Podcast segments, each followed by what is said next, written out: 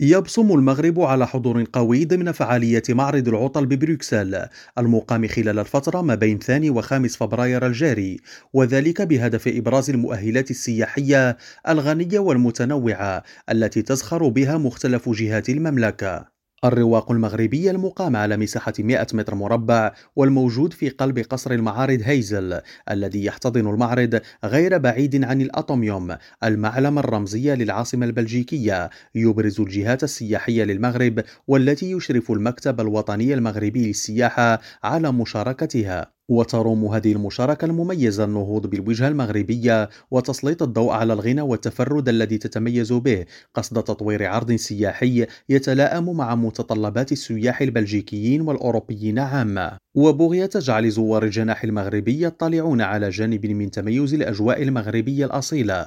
يتم تنظيم برنامج متنوع للتنشيط الموسيقي يعد بمثابة دعوة مفتوحة لزيارة المملكة والتعرف على سحر تقاليدها وموروثها الغني. وبحسب استطلاع للرأي أجري على مستوى معرض العطل ببروكسل، فإن المغرب يوجد من بين الوجهات 5 الأولى المفضلة لدى البلجيكيين في العام 2023.